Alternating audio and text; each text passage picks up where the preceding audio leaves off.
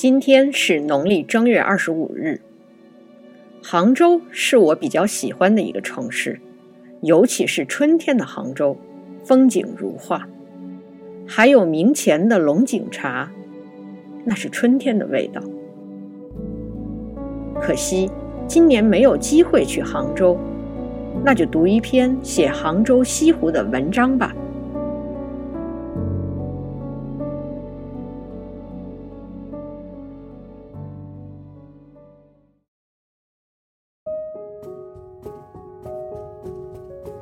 晚游六桥待月记，明袁宏道。西湖最盛，为春为月；一日之盛，为朝烟，为西兰。这一段，作者非常明确地表达了自己的观点。他认为，西湖最美的时候是春天，是月夜。一天中最美的。是日出前和日落后的雾气。其实西湖的美是全方位的，不同的季节各有各的美。要不怎么叫淡妆浓抹总相宜呢？当然，审美又是一个很个人的事情，因此我们只能是各美其美。今岁春雪甚盛，梅花为寒所乐，与杏桃相次开发，尤为奇观。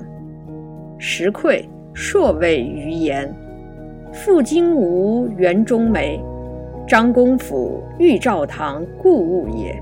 即往观之，余实为桃花所恋，竟不忍去。湖上由断桥至苏堤一带，绿烟红雾弥漫二十余里，歌吹为风，粉汉为雨，罗丸之盛，多于堤畔之草，艳也极矣。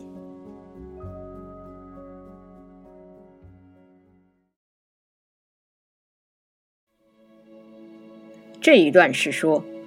今年春天的雪很多，梅花被寒气抑制，比往年开得晚，所以出现了梅花、杏花和桃花四地开放的奇特景观。石愧指的是当时的另一位文学家陶望龄，他号石愧，这个“愧”字单看有点陌生。但如果和“功亏一篑”放在一起，就好认了。这个字的本意是指的是装土的筐子。傅金吾，金吾是官名，指的是担任皇家亲军的武官。张公甫指的是宋朝词人张咨。这一句是说，有一位姓傅的金吾，他园中的梅花。是张公府玉照堂中的旧物，应该赶紧去赏花。但是作者当时为桃花所恋，就是正迷恋着西湖上的桃花，所以没顾得上去园子里赏梅花。下面几句就是在描述桃花盛开时的景象：从断桥到苏堤一带。绿烟红雾弥漫二十多里。初春的时候，柳树和桃花有一种朦胧的美，所以真的是像烟像雾。下面还写了来赏花的人，人很多，多到什么程度呢？歌吹为风，粉汗如雨，罗丸之盛，多于堤畔之草。美妙的音乐随风飘扬，夹杂着脂粉味的汗水如雨。穿着华丽的客人比苏堤边上的草都多。罗和丸都是指比较精致的丝织品，这里就是泛指着穿着华丽的游客。看来西湖上游人如织。古已有之，并不是今天才这样。这一段写了西湖上赏花的盛景，引人入胜。然后，作者并没有继续沿着这个方向写下去，于是有了下一段。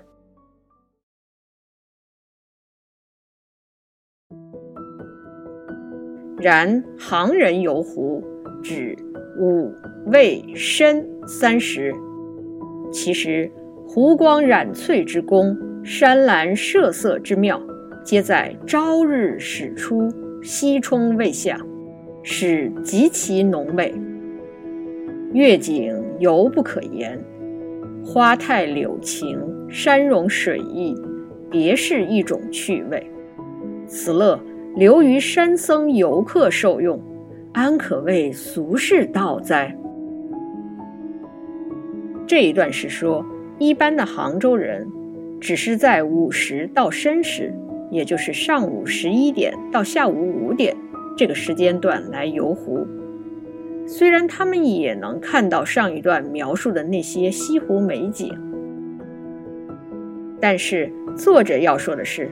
湖光染翠之工巧，山岚射色之美妙，则是在朝阳初升和夕阳未下之时。这也是和开篇第一段相呼应。染翠和设色用了两个绘画的术语。西湖的湖光山色真的是非常适合入画。别忘了，这篇文章的标题叫《晚游六桥待月记》。开篇第一段，作者也说了，西湖最盛，为春为月，这说明西湖的月色是作者最喜欢的。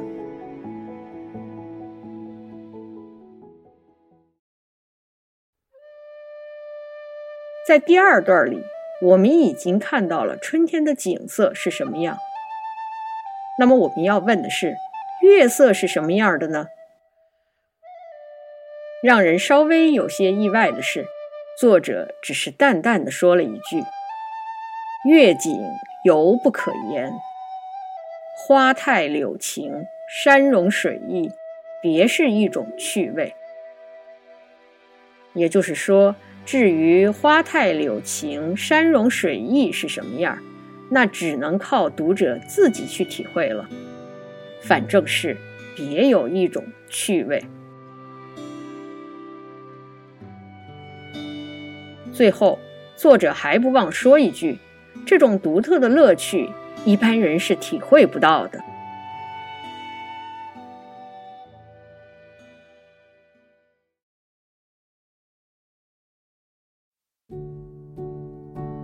最后来说一下本文的作者袁宏道和他的哥哥袁宗道和弟弟袁中道一起被称为公安三元。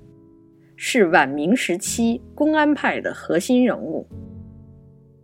公安是湖北的一个县，在今天的荆州地区。袁氏兄弟的籍贯是公安，所以以他们为代表的一批文学家被称为公安派。今天文章中提到的陶望龄也属于公安派作家。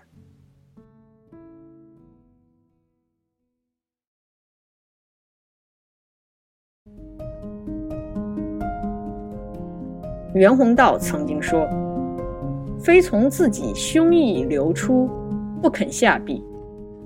有时情语景会，顷刻千言，如水东注，令人夺魄。”今天的文章就是一个很好的例证。文章不长，但让人回味无穷。